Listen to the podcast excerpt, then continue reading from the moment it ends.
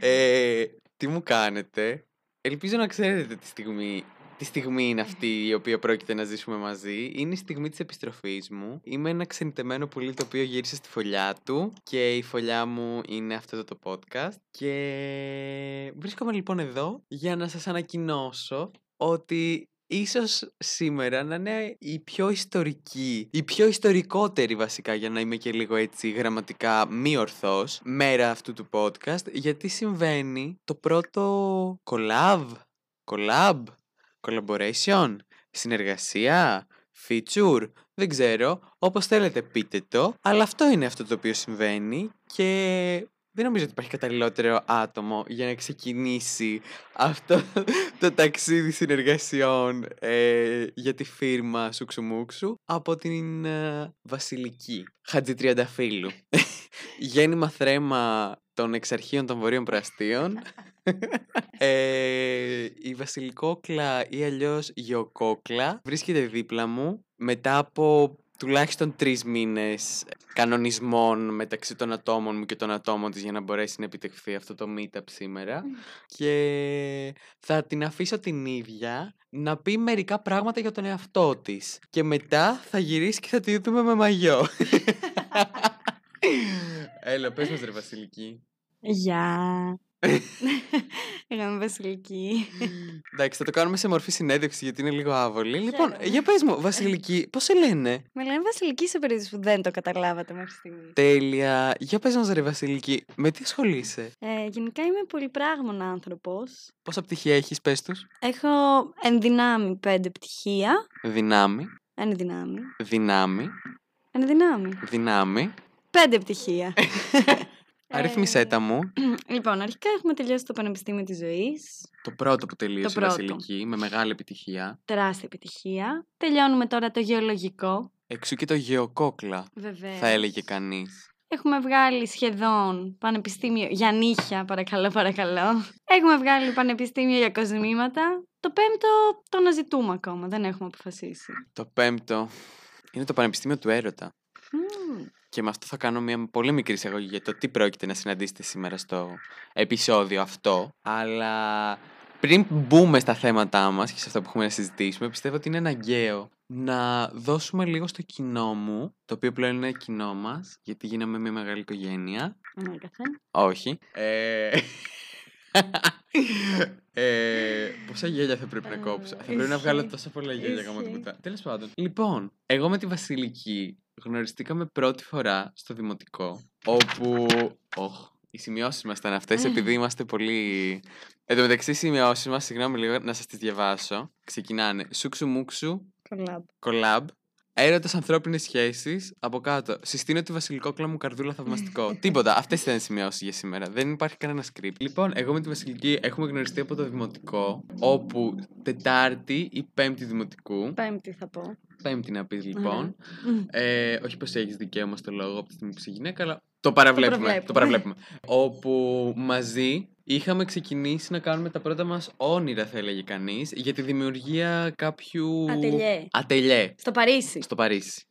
και καθόμασταν και σχεδιάζαμε φορέματα. Με κρεμαστρούλες και τα πάντα. Ήταν full detail ε, σκετσάκια. Δεν είναι ότι σχεδιάζαμε ρούχα μόνο. Ήταν τύπου, ο, ε, σχεδιάζαμε, είμαστε στο σετ κοπέλα μου. Τι δεν κα... Αθόρυβο. Γυρί, απολύεσαι.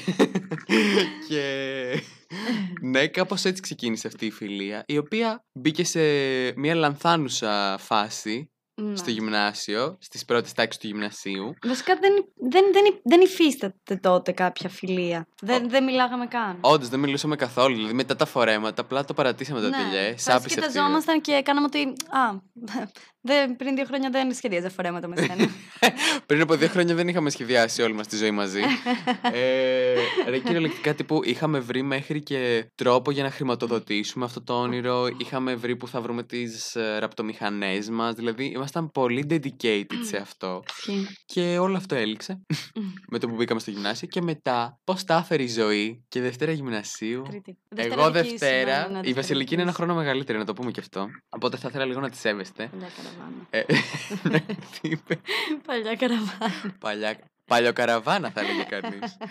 ε, γι' αυτό λοιπόν στην Δευτέρα δική μου γυμνασίου τρίτη για τη Βασιλική μπήκαμε σε ένα πρόγραμμα στο σχολείο όπου έπρεπε να μελετήσουμε κάτι αρχαία, τα αρχαία που υπάρχουν στην Αγγλία, τα, ελ- τα Ελγίνια Μάρμαρα. Μάρμαρα, ναι. Και είχαμε μπει σε αυτό το project όπου θα κάναμε μερικές εργασίες και στο τέλος του project θα πηγαίναμε Εκπαιδευτική εκδρομή. στο Λονδίνο. Ναι. Και κάπως έτσι πάλι βρεθήκαμε στον ίδιο κύκλο και ξεκίνησαμε πάλι να κάνουμε παρέα. Και η πρώτη μας επικοινωνία που είχαμε μετά από αυτό, δηλαδή μέσα σε αυτό το πρόγραμμα, ήταν όταν ήμασταν στο Πούλμαν, νομίζω, και κάπου πηγαίναμε στην Ακρόπολη ή κάτι τέτοιο. ναι. Και κάποιος έβαλε ένα τραγούδι του Τρόι Σιβάν. Και εγώ γυρίζω και λέω: Ω, Τρόι. Και μου λέει η Βασιλική, Ακούς Τρόι. Και εγώ να είμαι σε φάση, Ναι. Και αυτή μου λέει, Καλό αυτό. Ή ξέρω εγώ κάτι τέτοιο του τύπου.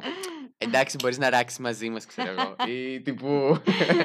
είσαι cool, είσαι cool. ε, και καταλήξαμε στο τέλος του ταξιδιού στο Λονδίνο να, είμαι- να κάνουμε παρέα και να με κυνηγάει η Βασιλική μέσα στο ξενοδοχείο. Μμ. Επειδή είχα φάει ε, μία παλέτα που είχε αγοράσει. Ε, τι Σε σχήμα ήτανε. σοκολάτας, που είχε γεύση σοκολάτας κιόλας. Γεύση; Και να είχε, είχε κακάο αληθινό μέσα. Αλήθεια. Ναι.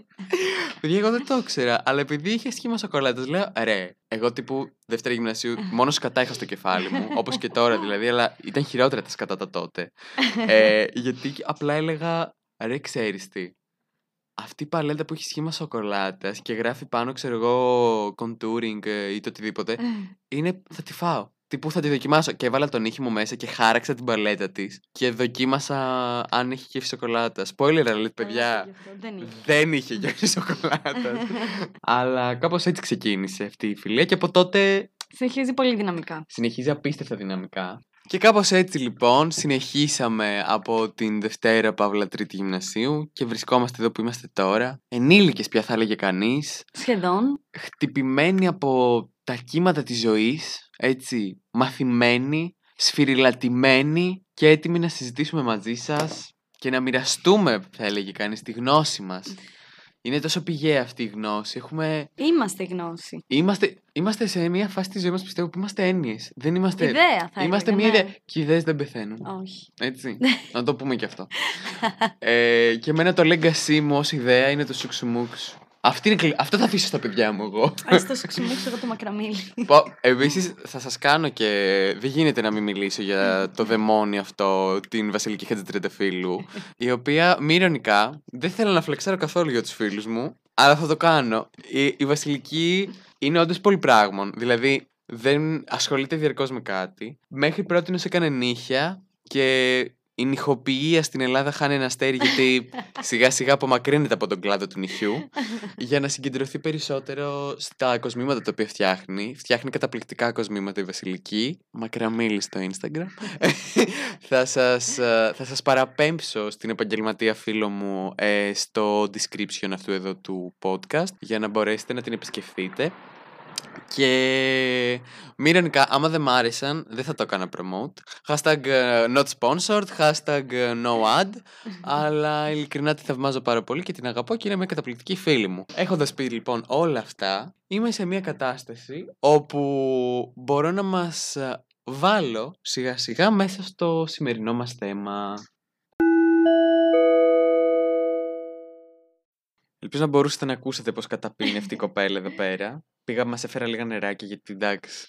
Τι host θα ήμουνα άμα δεν κράταγα ενυδατωμένο το, καλεσμέ... το καλεσμένο μου. Στο σπίτι το δικό μου, ωστόσο. Ε, να το πούμε Δεν και τα αυτό λέμε έτσι, κι αυτά. δηλαδή.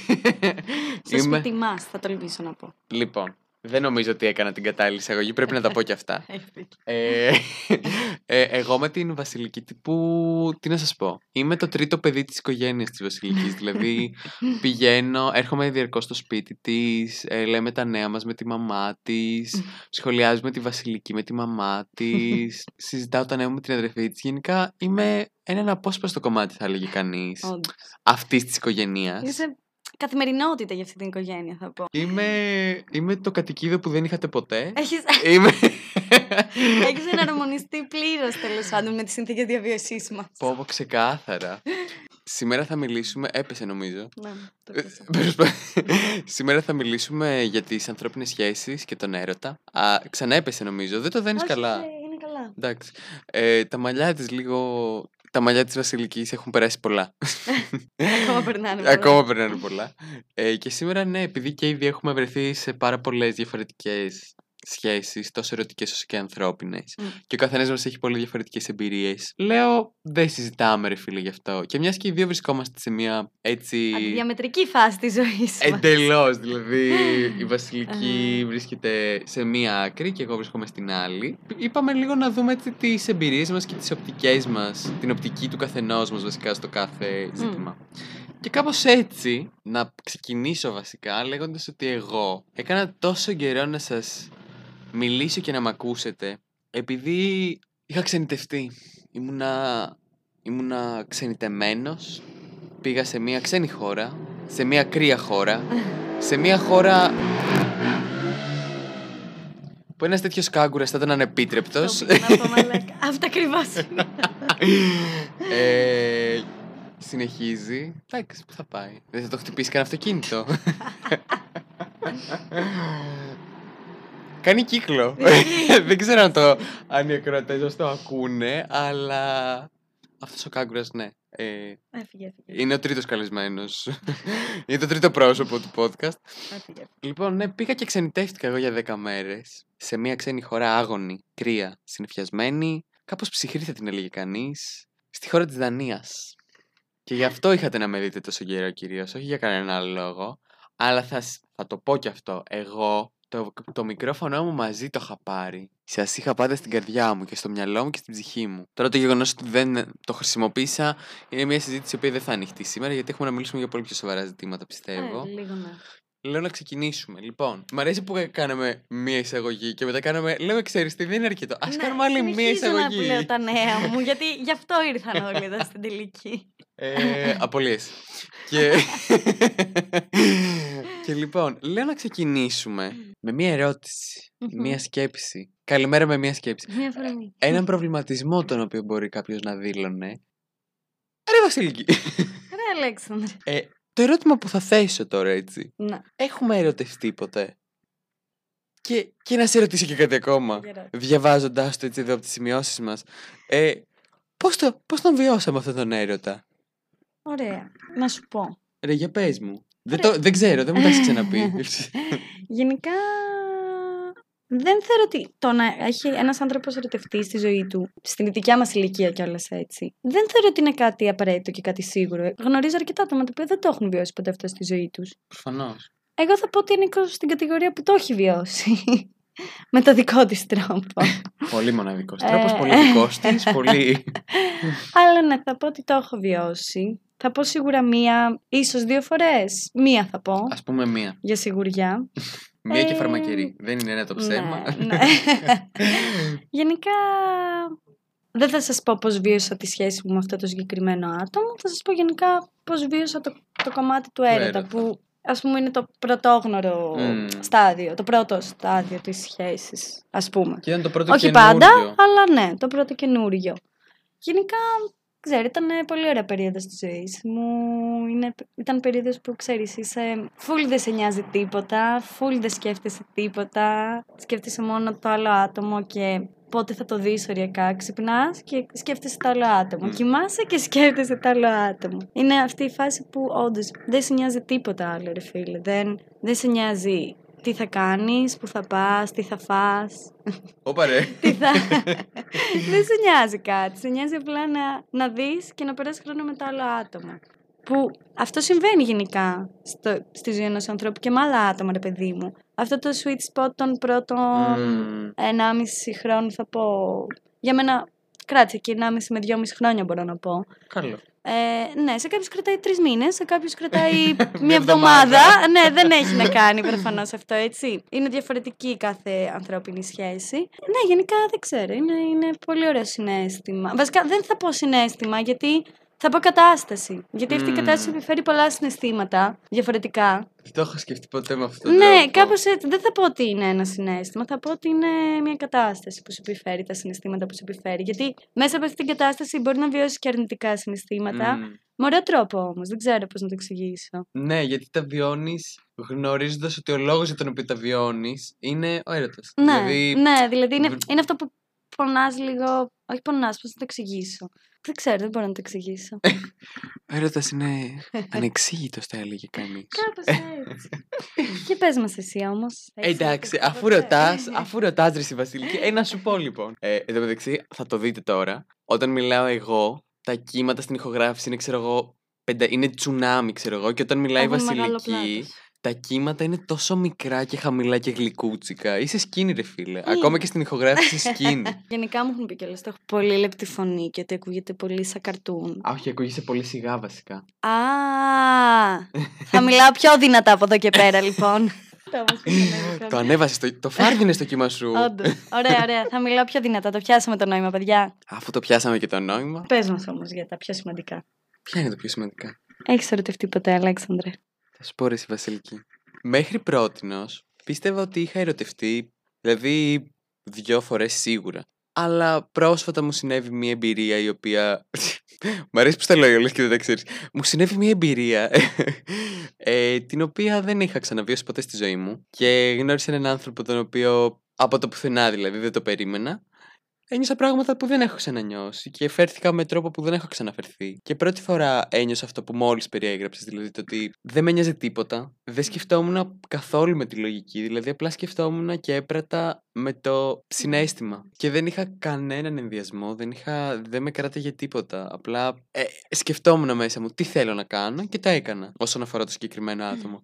Και απλά έτυχε κιόλας και νιώθω φουλ τυχερός να συναντήσω ένα άτομο τόσο compatible με μένα, τόσο ταιριαστό, να το πω, δεν ξέρω, που απλά μου έβγαζε και μου βγάζει έναν απίστευτο αυθορμητισμό και μια απίστευτη καλοσύνη. Δεν ξέρω, δηλαδή πάρα πολλά πράγματα. Και εικάζω, χωρίς να θέλω να πω ότι ξέρω τι συμβαίνει ή τι είναι αυτό που, που βιώνω, ότι ίσως αυτό να είναι τελικά ο έρωτας. Γιατί κοιτάζοντας πίσω, ό,τι άλλο είχα νιώσει μου φαίνεται έχει μια σημαντικότητα μέσα μου και σίγουρα έχω νιώσει αγάπη στο παρελθόν για ανθρώπους, απλά όχι αυτό που νιώθω τώρα, δηλαδή αυτή την αίσθηση του έρωτα εικάζω. Γιατί mm. εικάζω, όπως είπα και πριν, ότι είναι αυτό παίζει να είναι ο έρωτας. Τώρα, άμα αύριο, όπως μου είπε και ένας καλός μου φίλος, ε, γνωρίσω κάποιον άνθρωπο ο οποίος μου προκαλέσει πιο έντονα συναισθήματα και με κάνει να, να αμφισβητήσω αυτό που ένιωθω τώρα, δεν ξέρω τι να σου πω. Δεν μπορώ καν να σκεφτώ ένα τέτοιο ενδεχόμενο σε αυτή τη φάση που είμαι. Δηλαδή, τι να σου πω, είμαι σε φάση εντάξει, δεν υπάρχει κανείς άλλος αυτή τη στιγμή στον κόσμο, υπάρχει μόνο ένα άτομο, ξέρω εγώ κτλ.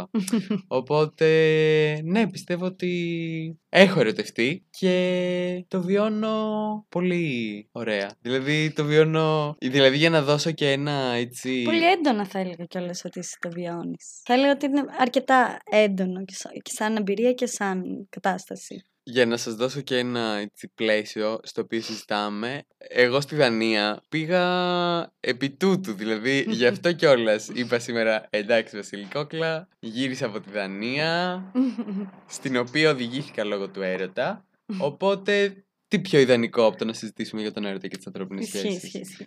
Και εγώ στην Δανία πήγα τύπου. Θα σας τα πει και η Βασιλική, γνωρίζοντας έναν άνθρωπο πέντε μέρες. Α, ναι. Από κοντά πέντε. από, κοντά πέντε. την έκτη έκλεισα τα αεροπορικά μου και μετά από ένα μήνα πήγα στη Δανία. Ομιτσί, τόσο, τόσο quirky, τόσο...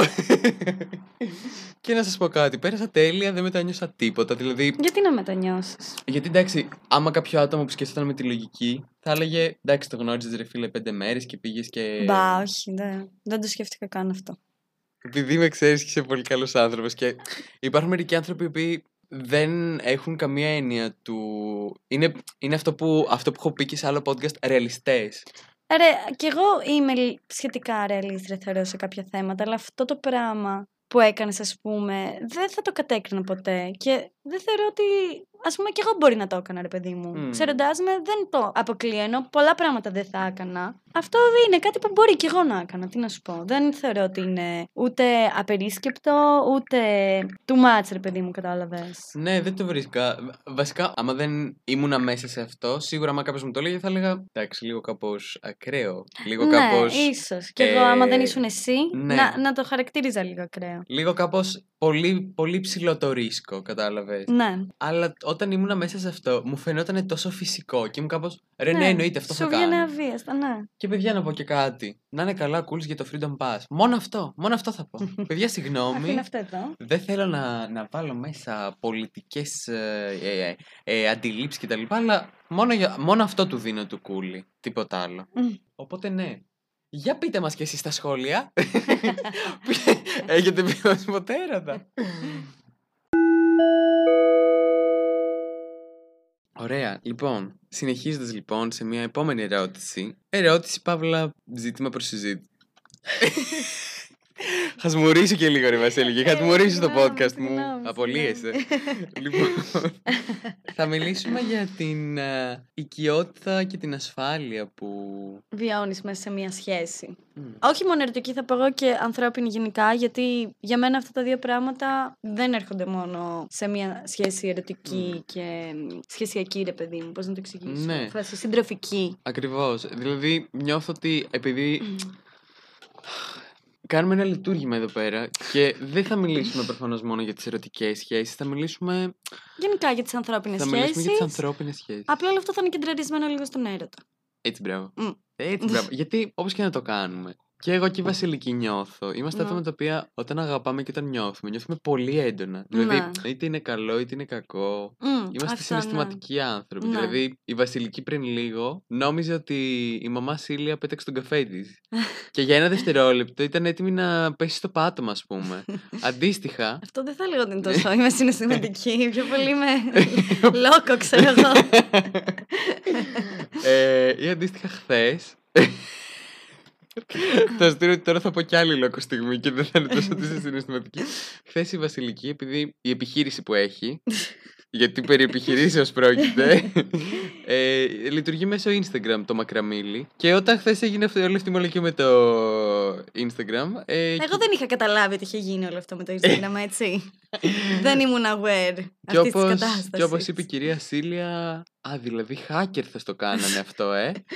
ε πίστευε η Βασιλική κάτι τέτοιο, ότι κάποιος της είχε... Να ότι μου κλείσαν τη σελίδα και δεν μπορούσα να μπω στη σελίδα και είχα πάθει μια μικρή κρίση πανικού. Γιατί, εντάξει, πολλές ώρες δουλειάς. Όντως. Και έχει Χαμένες. χτίσει, και έχει χτίσει τύπου και πελατολόγιο, δηλαδή είναι full on small business φάση της Βασιλικούλας. Κούλας. ε, η Κούλα και ο Κούλης. Αλλά όλα καλά εν τέλει. Απλά Όντως. κράσαρε το Instagram. Αλλά ας πούμε χθες μέχρι να σταματήσει να είναι crust το Instagram, η Βασιλική μου λέγε, επειδή είχαμε βγει, μου λέει Αλέξανδρα, αλήθεια δεν ξέρω. Άμα, άμα έκλεινε το μακραμίλι θα πέθαινα. Τι θα το εκτονούσα, δεν έχω νόημα. Τίποτα, δεν υπάρχει κανένας νόημα. Εντάξει, ήμουν λίγο υπερβολική γενικά. Προφανώς Αλλά, δεν ισχύει Όπως αυτό. μάθαμε πριν λίγο, συναισθηματική. Συναισθηματική. Νιώθεις έντονα. Είσαι συναισθηματικός άνθρωπος. Πάνω απ' όλα. Οπότε, επειδή η Βασιλική έχει και μια μεγάλη εμπειρία στο κομμάτι οικειότητας ασφάλειας, Μμ, θα πω ναι. επειδή έχει φτάσει σε, σε σχέσεις της, σε σημείο όπου νιώθει ασφάλεια και νιώθει οικειότητα, επειδή είναι πιο Μμμ. μακροχρόνιες οι σχέσεις τις οποίες έχει υπάρξει η Βασίλικη από αυτές τις οποίες έχω υπάρξει εγώ, Μμμ. θα δώσω το, το βήμα θα δώσω το βήμα στη φίλη. Γιατί εγώ έχω λίγα να πω. Μμμ. Σνίκ, τι έχεις να τους πεις. Λοιπόν, γενικά το θέμα ασφάλεια, οικειότητα, κουλουπού κουλουπού, θα πω ότι για μένα ας πούμε ήταν, είναι κάτι full σημαντικό. Δηλαδή, άπαξ και υπάρχει οικειότητα μέσα σε μια ανθρώπινη σχέση, μπορεί να πάει και μπροστά αυτή η ανθρώπινη σχέση. Σίγουρα. Δηλαδή είναι full νούμερο ένας παράγοντας. Σε δύο σχέσεις μου, η μία ερωτική, η άλλη ανθρώπινη, τρεις. τρεις. Τρεις ανθρώπινες. Βασικά, εντάξει, με τον Αλέξανδρο δεν θα μπω καν στο τρυπάκι να το σχολιάσω. Θεωρώ ότι αυτή η οικειότητα υπάρχει έμφυτη οριακά τόσα χρόνια. Δεν, δεν θα το... Δεν, δεν, είναι το άτομο που δεν θα σκεφτώ καν από το μυαλό μου. Δεν θα περάσει καν από το μυαλό μου να το πω αυτό τώρα. Αλλά το λέω. Οπότε ναι, δεν θα μπω στο τρυπάκι να το σχολιάσω. Αλλά αυτό το θεωρώ ότι, είναι, ότι εξπακούεται. Παίρνει ποσοστά. να το πω σε αυτό το σημείο. Παίρνει ποσοστά η κοπέλα. Δηλαδή. Εντάξει, συνέχισε όμως, συνέχισε. Τώρα ναι. Ε, Ρε, πες κι άλλα. ε, σε μία ερωτική μου σχέση είναι, ε, θα χαρακτηρίσω ότι υπήρχε αυτή η οικειότητα στο έπακρο του τύπου πάρα πολύ. Σε σημείο που, ξέρεις, ένιωθες ότι ο άλλος είναι λίγο και κομμάτι σου. Δεν, δεν Μμ. τρέπεσαι φάση. Δεν, όχι ακριβώς, ρε παιδί μου, την έννοια της ντροπής, αλλά δεν θα έχεις δεύτερες σκέψεις για το πώς θα, θα, Μιλήσεις. θα μιλήσεις, θα δράσεις γενικά, θα Μμ. αλληλεπιδράσεις με αυτό το άτομο. Μμ. Και μετά από άποψη παρέας και φίλων και όλα αυτά, έχω κάποια άτομα στο μυαλό μου τέλος πάντων με τα οποία με το πέρας του καιρού απέκτησα αυτή την οικειότητα και την ασφάλεια που γενικά θεωρώ ότι είναι πολύ σημαντικά qualities ρε παιδί μου και στις σχέσεις γιατί Μμμ. και δυναμώνει τις σχέσεις και τις κάνει και πιο ανθεκτικές. Τους δίνει μια ποιότητα, νιώθω. Ναι, Δηλαδή, συμφωνώ. Δεν, ε, ένα νόημα δεν είναι τόσο Επιφανειακές. επιφανειακές σχέσεις, ακριβώς αυτό. Το άλλο κομμάτι που θα ήθελα να πω πάνω σε όλα αυτά, ότι η οικειότητα και η ασφάλεια σε μια σχέση δεν ισούνται με, το, με τη μακροχρόνια τριβή και επαφή Μμ. με ένα άτομο. Γιατί το πρόσφατα κιόλας μου έχει τύχει με άτομο να αναπτύξω μια σχέση, τέλος πάντων, ανθρώπινη, θα πω κυρίως, η οποία παρόλο που δεν, δεν είναι κάτι που με χαρακτηρίζει να τα νιώθω αυτά τα πράγματα τόσο άμεσα, με αυτό το άτομο μου βγήκε πάρα πολύ ε, Αβίαστα. αβίαστα, ρε παιδί μου, αυτή η οικειότητα. Και από πολύ νωρίς μπορούσα και να μοιραστώ πράγματα και να κάνω πράγματα χωρίς να νιώθω ότι.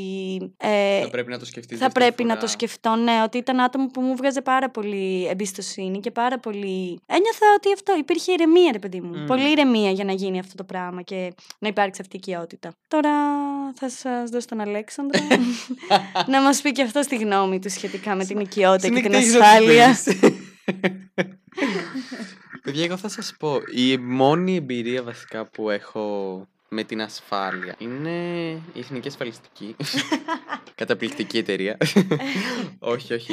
Απλά και εγώ το καταλαβαίνω αυτό που είπε η Βασιλική με την έννοια του ότι επειδή είμαι ένα άτομο με έντονα φοβικά στοιχεία, δηλαδή έχω πάρα πολύ εύκολο εύκολα triggered anxiety, το οποίο έχει να κάνει και με κοινωνικές συναναστροφές, έχει να κάνει και με things ε, σχετικά με την σχολή, έχει να κάνει, δηλαδή έχω, γενικά είμαι αρχι- αρκετά α, αγχωμένος σαν άνθρωπος στη ζωή μου, αλλά χωρίς να φέρομαι αγχω... Νευρικά. να φέρομαι νευρικά. Δηλαδή είμαι Μμμ. αγχωμένος, αλλά χωρίς να είμαι νευρικός. Είμαι ήρεμος, αλλά Μμμ. αγχωμένος. Μμμ. Αν αυτό βγάζει νόημα. Εγώ το Οπότε, αντίθετο, ας πούμε. Ναι, Όταν είμαι όντως. αγχωμένη, είναι περίοδοι που είμαι αγχωμένη και είμαι πάρα πολύ νευρική. Και το καταλαβαίνουν και γύρω μου και τους το μεταφέρω κιόλας. όντως.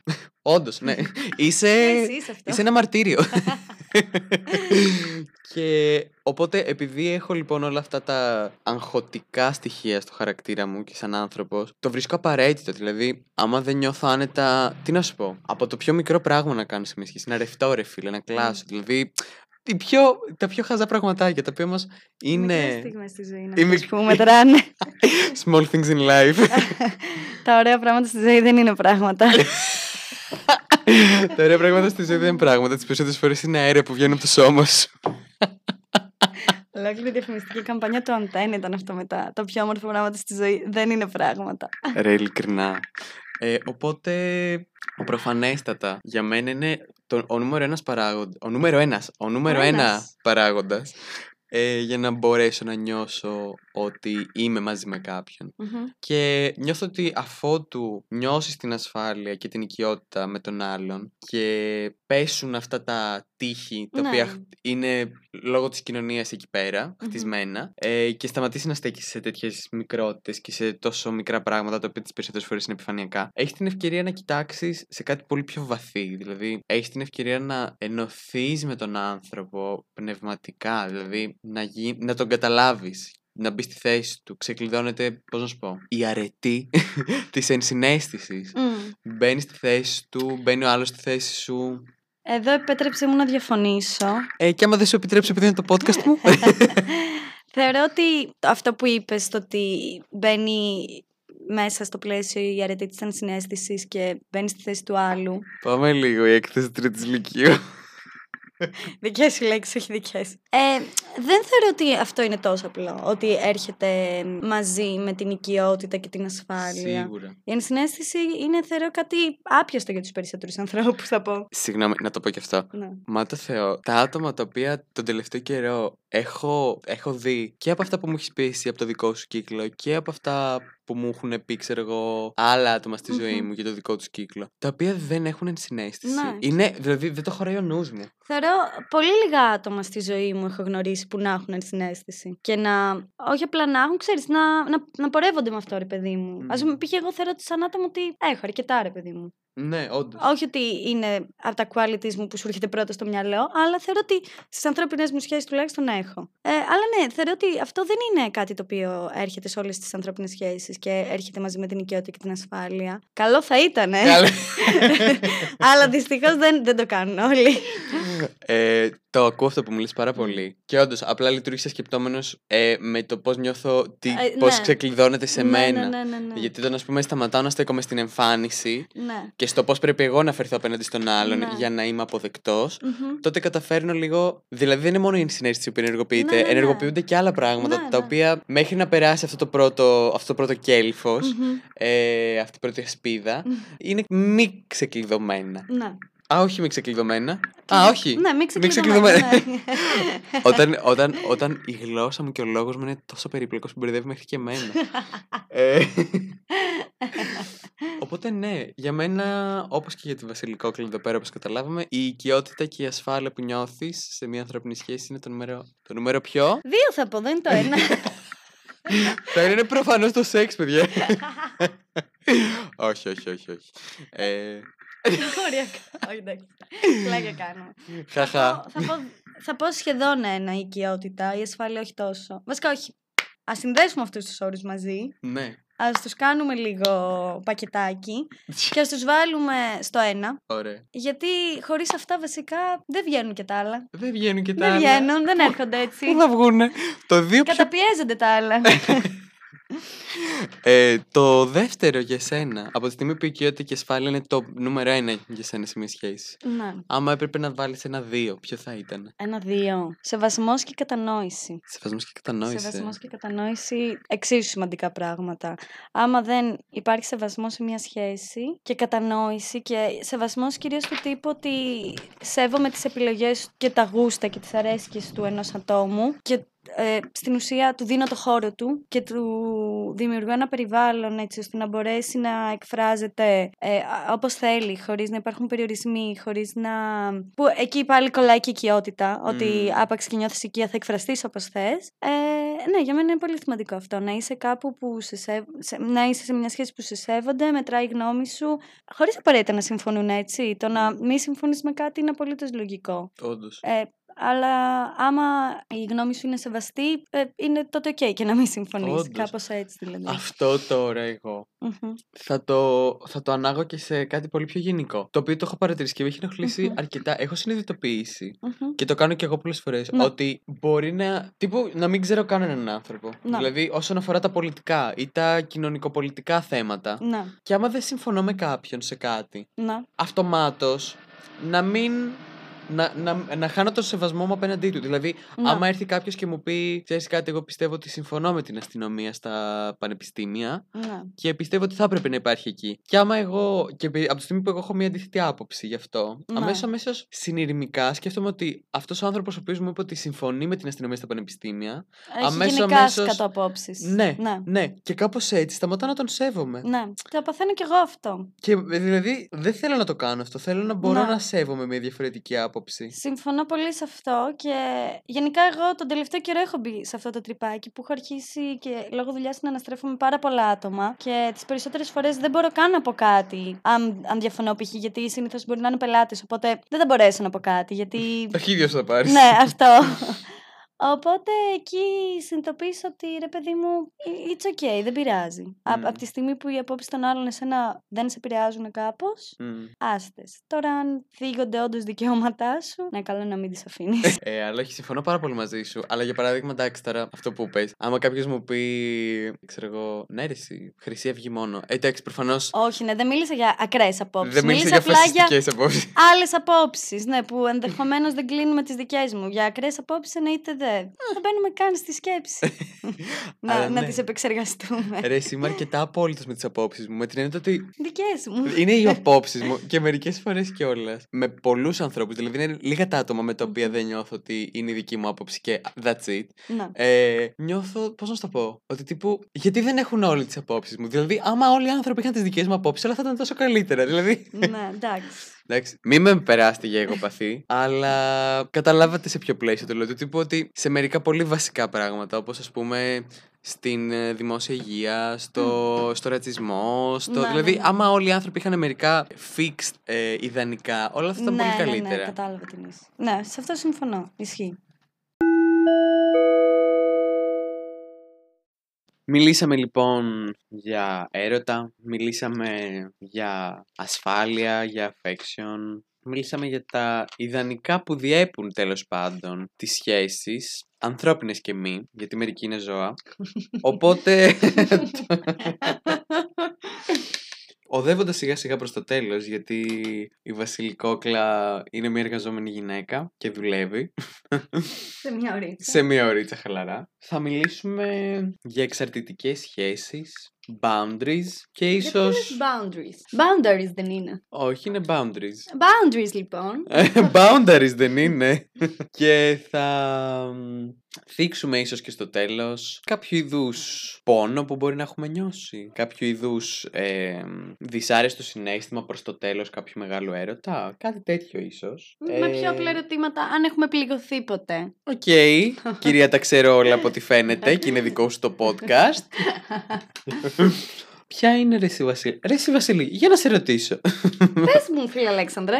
Ρώτησέ με. ποια, είναι, ποια είναι η θέση σου όσον αφορά τις εξαρτητικές θέσεις, σχέσεις, Και, τα- θέσεις, και τα boundaries. και τα boundaries όπως το τα έλεγε ένας σοφός άνθρωπος. Και τα boundaries λοιπόν. Ναι. Κοίταξε να δεις γενικά. Εγώ σε αυτό το κομμάτι θα πω ότι έχω μια εμπειρία. Θα το πω. Σε ποιο κομμάτι; Σε, σε- στο κομμάτι, δίκιο έχεις, συγγνώμη. των εξαρτητικών σχέσεων ίσως; Ίσως. Τέλεια. Και να μην τα πολυλογούμε τέλος πάντων. Εγώ είχα μια πολύ μεγάλη σχέση στο παρελθόν που σε ένα σημείο της αυτής η σχέσης είχε περάσει και από αυτή τη δοκιμασία και είχε γίνει λίγο εξαρτητική. Και εκεί είναι που έρχονται τα boundaries.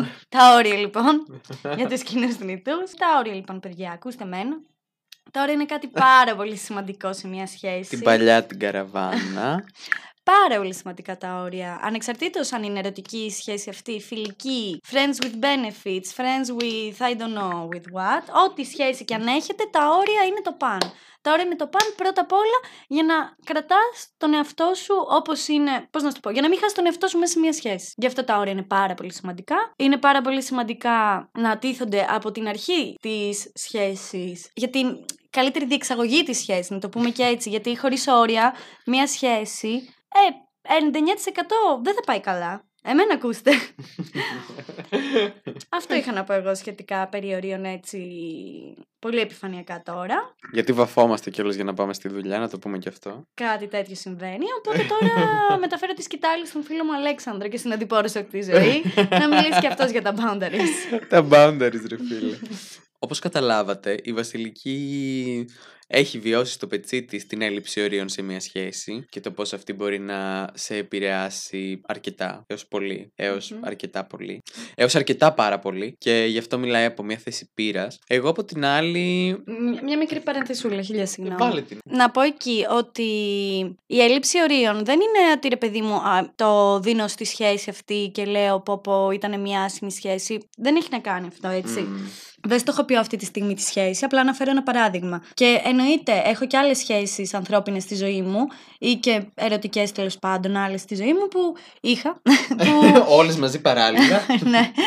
Που τέλος πάντων, ρε παιδιά, και εκεί καμιά φορά η έννοια του ορίου μπορεί να χαθεί. Και αυτό το κάνουμε επειδή, και είμαστε άνθρωποι και δεν μπορούμε να τα σκεφτόμαστε όλα λογικά. Ναι. Και πολλές φορές δρούμε, ρε παιδί μου, με βάση το συνέστημά μας και π.χ.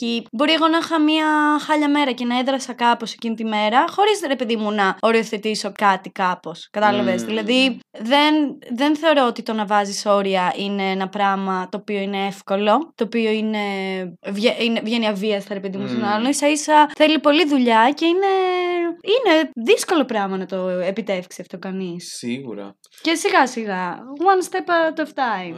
One step off a time. At a time.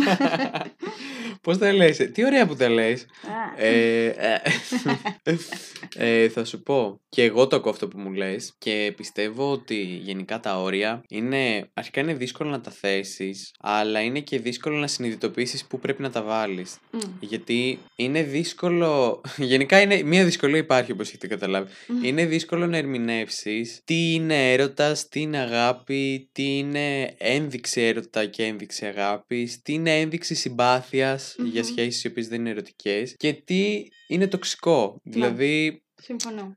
Είναι δύσκολο να διαχωρίσει τοξικές συμπεριφορές από συμπεριφορές οι οποίες απλά είναι μια ένδειξη ότι σε συμπαθώ ή ότι σε αγαπώ. Ακριβώς.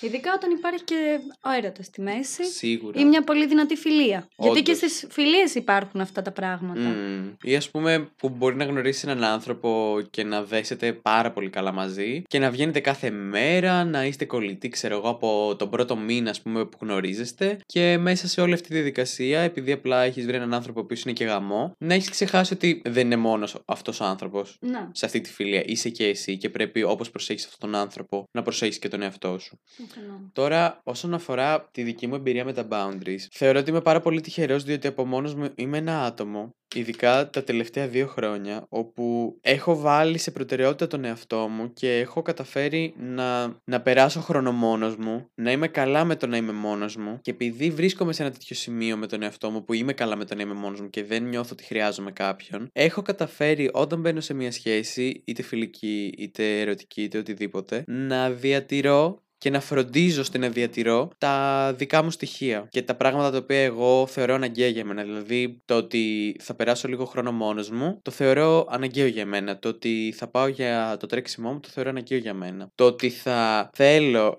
να μην χρειάζεται να μαντεύω τα συναισθήματα του άλλου και να είναι ο άλλος ξεκάθαρος απέναντί μου, το θεωρώ και αυτό εξίσου απαραίτητο για εμένα. Αυτό γενικά, εγώ θεωρώ ότι αυτό το να υπάρχει clarity και διαφάνεια μεταξύ των ανθρωπίνων σχέσεων και όσον αφορά τα συναισθήματα Μμμ. και το τι νιώθει ο ένας ε, και ο άλλος, το θεωρώ κάτι, ε, θε- είναι τελείως άλλη κουβέντα. Είναι Μμμ. full απαραίτητο και δεν θεωρώ πάλι ότι το κάνουν όλοι. Ρε, νιώθω ότι είναι τύπου το μεγαλύτερο πρόβλημα Ναι, είναι όντως το μεγαλύτερο. στις ανθρώπινες σχέσεις γενικά. Ναι, δηλαδή, και, και εμένα μου φαίνεται πολύ περίεργο γιατί σαν άτομο γενικά είμαι ακριβώς το αντίθετο. Δηλαδή πάντα ό,τι θέλω να πω θα το πω. θα το πεις. Και όταν νιώθω και από τον άλλον όμως ότι δεν μου μιλάει, δεν ανοίγεται, δεν μου λέει. Και μετά μπαίνω κι εγώ σε αυτό το τρυπάκι και κλείνομαι. Ενώ Ναι. δεν μ' αρέσει ποτέ να το κάνω. Δηλαδή. Καταπιέζεσαι, καταλήγει Ναι. να καταπιέζεσαι. Θεωρώ ότι είναι το νούμερο ένα κλειδί για να ξεκλειδώσει μια σχέση και ή να την πάει μπροστά ή τουλάχιστον, ρε παιδί μου, να ξέρεις πού βρίσκεσαι και τι κάνεις. Ναι, γιατί αντικειμενικά ρε παιδιά, άμα μιλούσαμε όλοι, άμα όλοι μπορούσαμε να εξωτερικεύσουμε τα συναισθήματά μας απέναντι στα άτομα με τα οποία συνευρισκόμαστε, θα ήταν όλα τόσο πιο εύκολα. Δηλαδή, Πολύ. άμα εγώ- έχω, έχω εγώ ένα πρόβλημα, ας πούμε, με τη Βασιλική. Άμα κάτσω και συζητήσω το πρόβλημα με τη Βασιλική, είναι η φίλη μου. Προφανώς θα το λύσω, θα της εξηγήσω. Δεν θα πάω να της πω, ξέρω εγώ, ρε, στη Βασιλική, εσύ για τον Μπούτσο, γιατί το έκανε αυτό.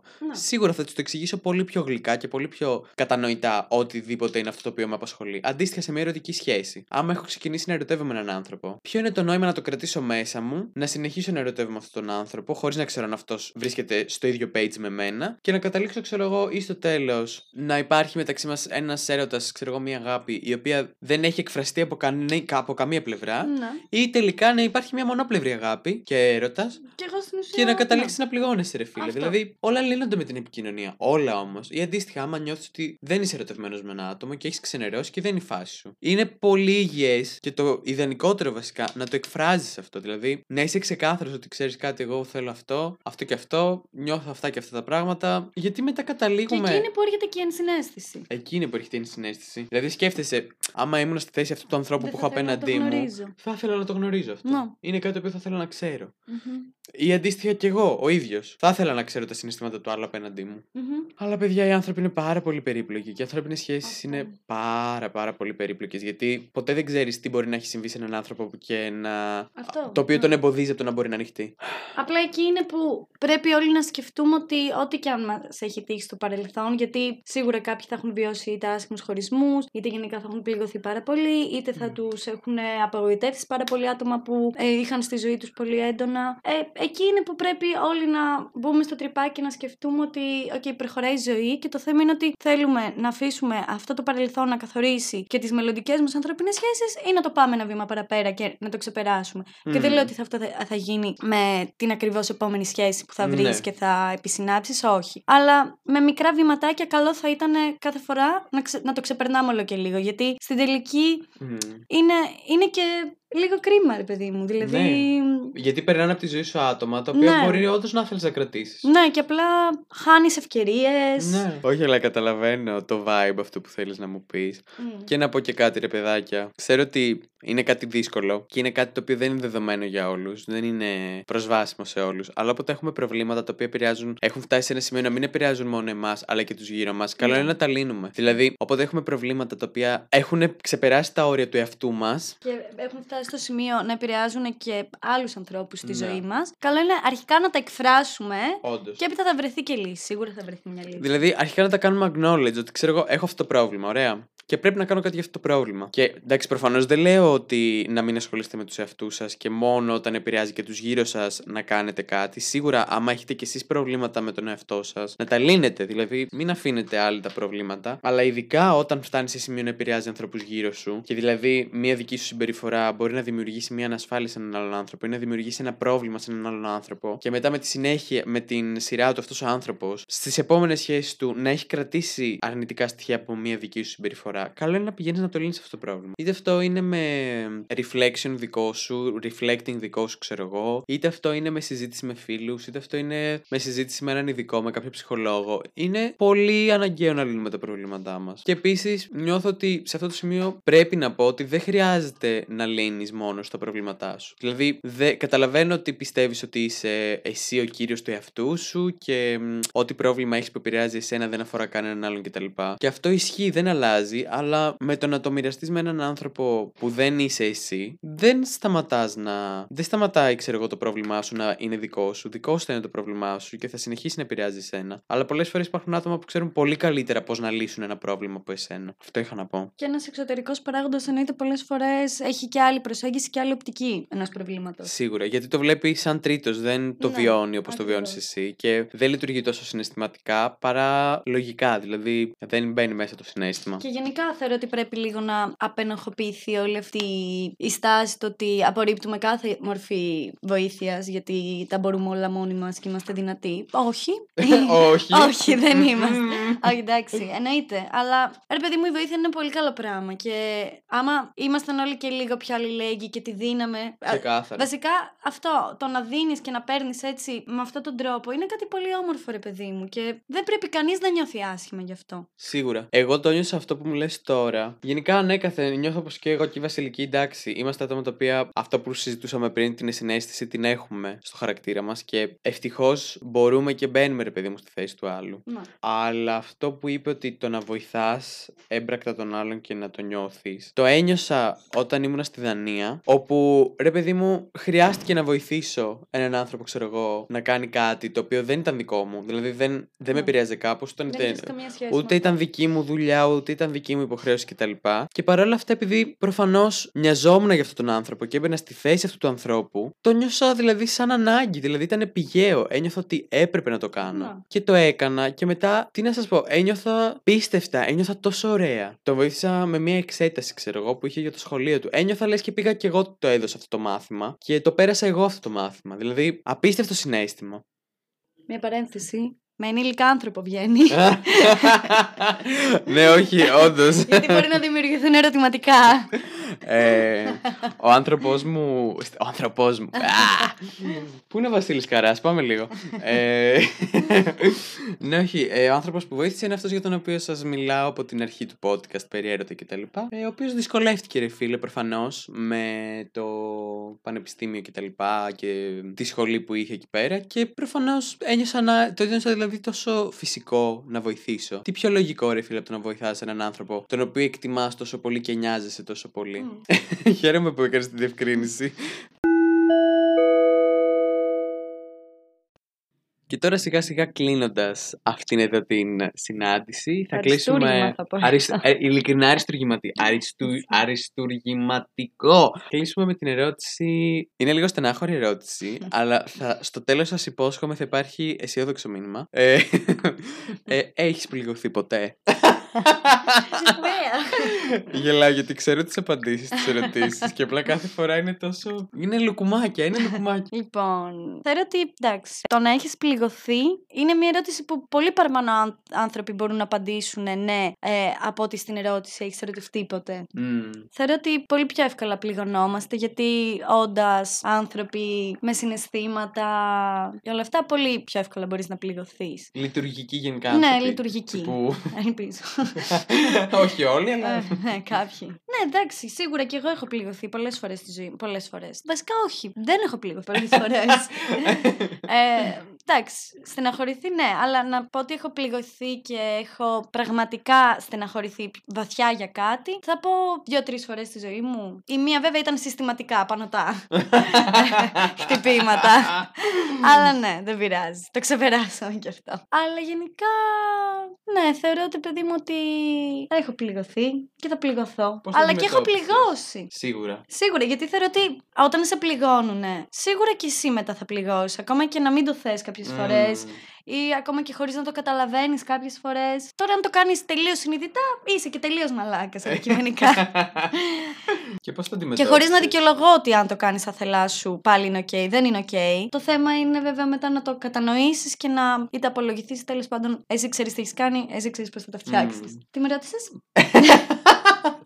Για τρίτη φορά, πώς το αντιμετώπισες όμως το, πλ- το, το πόνο και το πλήγωμα; Γενικά, σαν άτομο, θεωρώ ότι πολύ πρόσφατα στη ζωή μου έχω μπει σε αυτή τη φάση να αντιμετωπίζω τις καταστάσεις. Μέχρι και πρότινος δεν τις αντιμετώπιζα.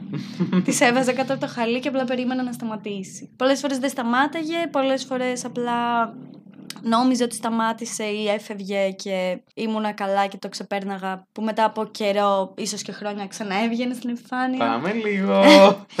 Και θα πω ότι σε, αυτό, σε αυτή την περίοδο της ζωής μου Μμμ. είναι μια περίοδος που τα αντιμετωπίζω πλέον αυτά τα πράγματα και ακόμα δεν μπορώ να σου πω κάτι. Ακόμα για μένα είναι υποεπεξεργασία αυτό το στάδιο.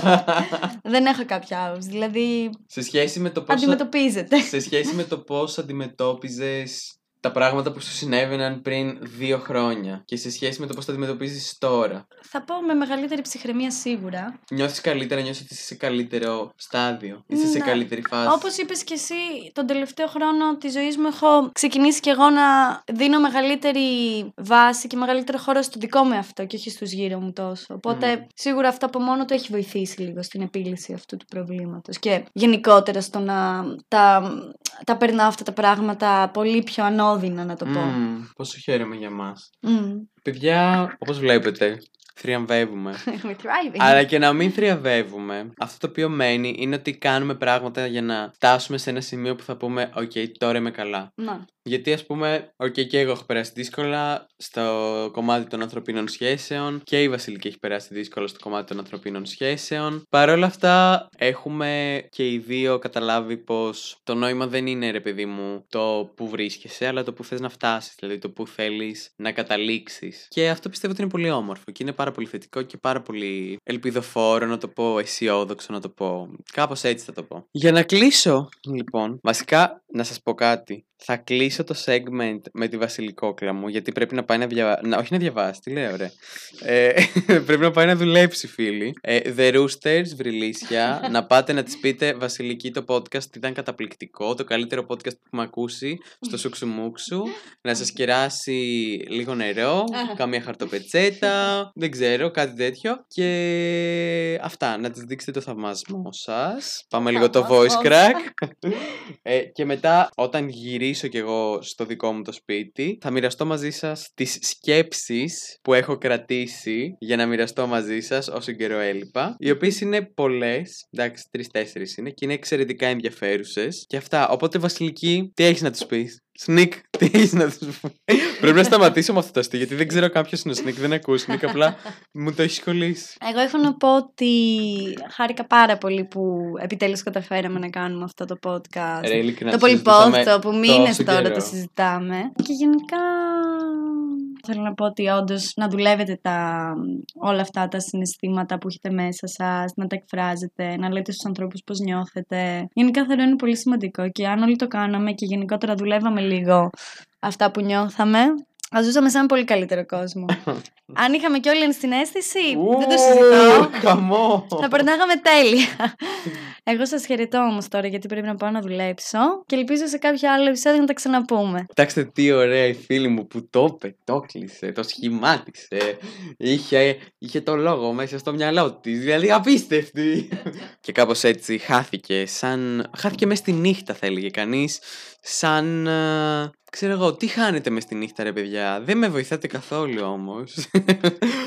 Ελπίζω να τη συμπαθήσετε τη βασιλικούκλα μου. Σας υπόσχομαι ότι όταν ε, στα επόμενα επεισόδια που μπορεί να την έχω έτσι εδώ δίπλα μου θα, θα τη δείτε και σε πιο cool και chill περιβάλλοντα. Ε, μ, απλά τώρα και αυτή μίλησε για ένα θέμα πολύ κοντά στην καρδιά της αυτή την περίοδο πολύ κοντά στην πραγματικότητά της. Ε, οπότε και εγώ τώρα σας, ε, σας δίνω μερικά δευτερόλεπτα ξεκούρασης όπου θα σας βάλω τα καμπανάκια μου και επιστρέφω τύπου σύντομα, τύπου πολύ σύντομα. Τύπου σε τρία καμπανάκια. Και κάπως έτσι φίλοι μου πέρασαν για εσάς τρία δευτερόλεπτα αλλά για μένα πέρασε μια ολόκληρη μέρα γιατί ¡Vamos! Δε, να μην σας νοιάζει γιατί, γιατί είμαι ένας κακός podcaster ο οποίος ε, είναι ανεύθυνος. Παρ' όλα αυτά είμαι εδώ να ολοκληρώσω αυτό που ξεκίνησα και να κλείσω το σημερινό μας podcast μιλώντας όπως συνήθως για τις σκέψεις που έχω συγκεντρώσει ε, τον τελευταίο καιρό, τις σημειώσεις μου και να τις μοιραστώ τέλος πάντων μαζί σας. Γιατί άμα δεν τις μοιραστώ μαζί σας, με ποιον, με ποιον θα τις μοιραστώ; Θα ξεκινήσω. Πήγα για, τρίτη, για τρίτο podcast, τρίτο συνεχόμενο επεισόδιο podcast, να γράψω, να πω βασικά στις σημειώσεις μου ότι δεν είναι personality trait να φοράς speedo. Δεν το λέω, δεν θα, δεν θα το αναφέρω ξανά, παρότι μόλις το έκανα. Νιώθω ότι έχει, έχει έρθει σε έναν κορεσμό αυτό το θέμα. Όποιος θέλει φοράει, όποιος δεν θέλει δεν φοράει από εδώ και στο εξής. Αλλά σε ένα πολύ πιο ενδιαφέρον note, νιώθω πως δεν συζητάμε αρκετά για το πως τα χέλια είναι το μοναδικό ψάρι, το χέλι, γενικά όλα τα χέλια, ε, τα οποία δεν ξέρουμε πώς αναπαράγονται. Θα σας εξηγήσω. Δηλαδή, δεν στα εργαστήρια ρε παιδί μου και στα, ξέρω εγώ, στα βιολογικά εργαστήρια, δεν ξέρω, θα το πω πολύ απλά γιατί από ό,τι φαίνεται ο εγκέφαλος μου δεν μπορεί να λειτουργήσει. Όπου έχει υπάρξει έρευνα για χέλια, όπου ξέρω εγώ τα έχουν ανοίξει, έχουν δει μέσα τα όργανά τους κτλ. Δεν έχει, βρει, δεν έχει βρεθεί βασικά ούτε σε μισό χέλι αναπαραγωγικό όργανο. Εν ολίγη στα χέλια δεν έχουν αναπαραγωγικά όργανα. Και κανείς δεν ξέρει πώς αναπαράγονται. Και παιδιά, ξέρω ότι ακούγεται πολύ ακραίο. Σε φάση χάχα, έλα εντάξει δεν παίζει αυτό Αλέξανδρο, είναι κάποιο fun fact που έχεις ακούσει. Σας υπόσχομαι, μπείτε ψάξτε το. Δεν έχουμε ιδέα πώς αναπαράγονται τα χέλια. Δεν το ξέρουμε αυτό. Και τα χέλια είναι τα μόνα ψάρια τα οποία μπορούν σε όλο τον κόσμο. Σε όλο τον κόσμο είναι το μοναδικό ψάρι το οποίο αναλόγως με τις φάσεις της ζωής του και την ηλικία του μπορεί να πάει από το γλυκό νερό στο αλμυρό και από το αλμυρό νερό στο γλυκό. Guys, δεν ξέρω λίγο αν το συνειδητοποιείτε αυτό το πράγμα. Δεν ξέρουμε από πού έρχονται. Δεν ξέρει κανείς πώς αναπαράγονται και πώς τόσα χρόνια μπορούν και διατηρούνται στη ζωή και υπάρχουν ω είδο και δεν έχουν εξαφανιστεί. Και όχι μόνο αυτό, πηγαίνουν από γλυκό νερό σε αλμυρό και από αλμυρό σε γλυκό. Και είναι το μοναδικό ψάρι που μπορεί να το κάνει αυτό. Δεν ξέρω. Ε, με είχε γαμίσει αυτή η σκέψη. Ε, δηλαδή, όταν ε, το έμαθα, δεν μπορούσα να κοιμηθώ το ίδιο βράδυ. Λέω, ρε φίλε, ένα λεπτό, τι στο. μπου-» Δηλαδή, πώς; Τι φυτρώνουν χέλια. Φυτρώνουν από το βυθό της θάλασσας. Τσούπε ένα χέλι. Τέλος πάντων, ε, σας αφήνω με αυτή τη σκέψη και συνεχίζω στην επόμενη. γράφω. Μίλα για το πόσο κόζι σου φαίνεται το σημείο που τα αμάξια έχουν την πινακίδα τους στο πίσω μέρος με τα ζεστά φωτάκια. Ναι. Λοιπόν, θα σας εξηγήσω τι προσπαθούσα να πω μέσα αυτής της σκέψης. Δεν ξέρω αν έχετε παρακολουθήσει κι εσείς που τα αμάξια στο πίσω μέρος τύπου από εκεί που είναι το πορτπαγκάζ, εκεί που βρίσκεται η πινακίδα, έχουν κάτι φωτάκια για να φαίνεται η πινακίδα ωραία. Εγώ από όταν ήμουν μικρό παιδί, έβλεπα αυτά τα φωτάκια και σκεφτόμουν, ρε, πόσο cozy είναι αυτά τα φωτάκια. Δηλαδή, αυτό το μικρό το σημείο που βρισκόταν η πινακίδα, ένιωθα ότι Ρε παιδί μου, τι ωραίο μέρος ξέρω για να μην είναι ένα μυρμήγκι. Τύπου πόσο cozy, ξέρω εγώ. Έχει έτσι χαλαρό φωτισμούλι. Από πολύ μικρός το σκεφτόμουν αυτό, οπότε δεν ξέρω τι ακριβώς υπήρχε μέσα στο κεφάλι μου για να πω αυτό το πράγμα. Αλλά αλήθεια, ακόμα και τώρα βλέπω αυτό το μέρος στα αυτοκίνητα και λέω τι cozy μέρος, πόσο ζεστό και ωραίο μέρος αυτό. Τύπου, δεν ξέρω, δεν βγάζει νόημα, αλλά βγάζει. Καταλαβαίνετε τι εννοώ. Σίγουρα καταλαβαίνετε, αφού είστε σούξι μουξι κρεατές. Και μετά συνεχίζω ε, λέγοντας ότι έχω μερικές πληροφορίες για μια ιστορία που αναφέρθηκε στο τελευταίο επεισόδιο όπου σας έλεγα για το πώς είχα πνιγεί σε ένα ξενοδοχείο όταν ήμουν μικρότερος. Και η μαμά μου βούτηξε μέσα για να με σώσει. Και πήρα πληροφορίες. Ρώτησα τη μαμά μου και τη, επειδή της έλεγα ότι ξέρω εγώ στο τελευταίο επεισόδιο έλεγα για αυτό και αυτό και μου λέει Αλέξανδρε αρχικά δεν είχες πνιγεί στο, Γκρεκο... δεν είχες πνιγεί στο Άλντεμαρ. Είχα πνιγεί στο Γκρεκοτέλ σε ένα Γκρεκοτέλ δεν θυμάμαι ποιο και η μαμά μου είδε το καπελάκι μου να επιπλέει και ήρθε να με...